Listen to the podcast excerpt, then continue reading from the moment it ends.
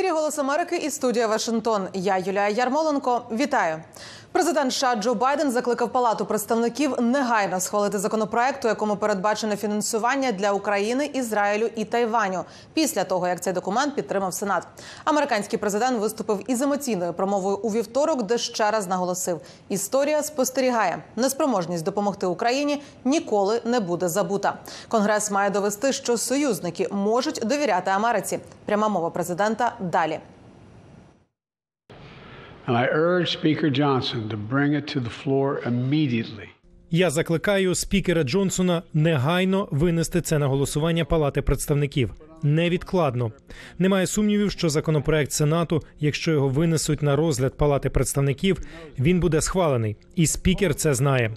Тож я закликаю спікера дозволити повному складу Палати представників висловити свою думку і не дозволяти меншості найбільш екстремістських голосів у залі заблокувати цей законопроект навіть для винесення на голосування. Це є критично важливим кроком, який має зробити Палата представників. Законопроект необхідно ухвалити. Він передбачає термінове фінансування для України, щоб вони могли продовжувати захищатися від жахливого натиску Путіна. Ми всі бачили жахливі історії останніх тижнів. Українські солдати без артилерійських снарядів, українські підрозділи, які заощаджують боєприпаси для захисту українських сімей.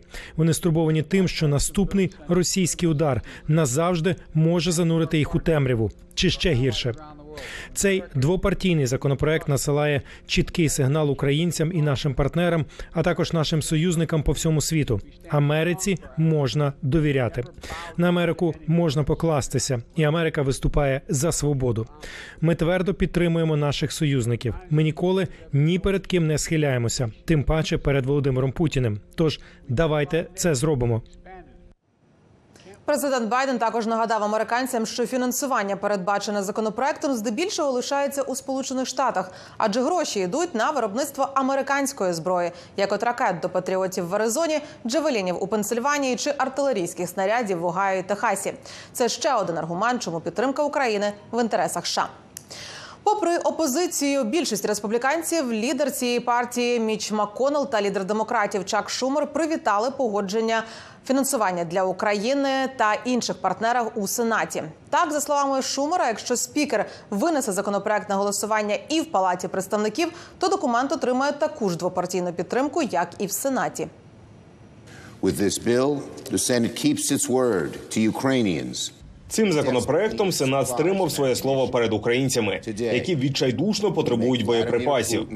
Сьогодні ми змусили Володимира Путіна пошкодувати про той день, коли він поставив під сумнів рішучість Америки. І ми чітко даємо знати іншим, таким як президент Китаю Сі Цзіньпін, не випробовувати нашу рішучість. Ми також насилаємо чіткий двопартійний сигнал нашим союзникам по НАТО. Завдяки потужній двопартійній підтримці, яку ми маємо тут у сенаті, завдяки цьому голосуванню, я вважаю, що якщо спікер Джонсон винесе цей законопроект на розгляд палати представників, він буде прийнятий із такою ж сильною двопартійною підтримкою. Наші супротивники хочуть, аби Америка вирішила, що зміцнення союзників і партнерів не в наших інтересах, і що інвестувати в стратегічну конкуренцію не варто.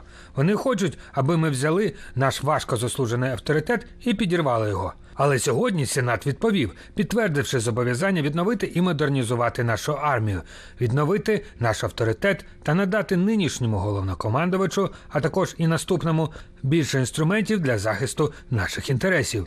Історія зводить усі рахунки, і сьогодні історія зафіксує, що Сенат був рішучим у питанні цінності американського лідерства та сили.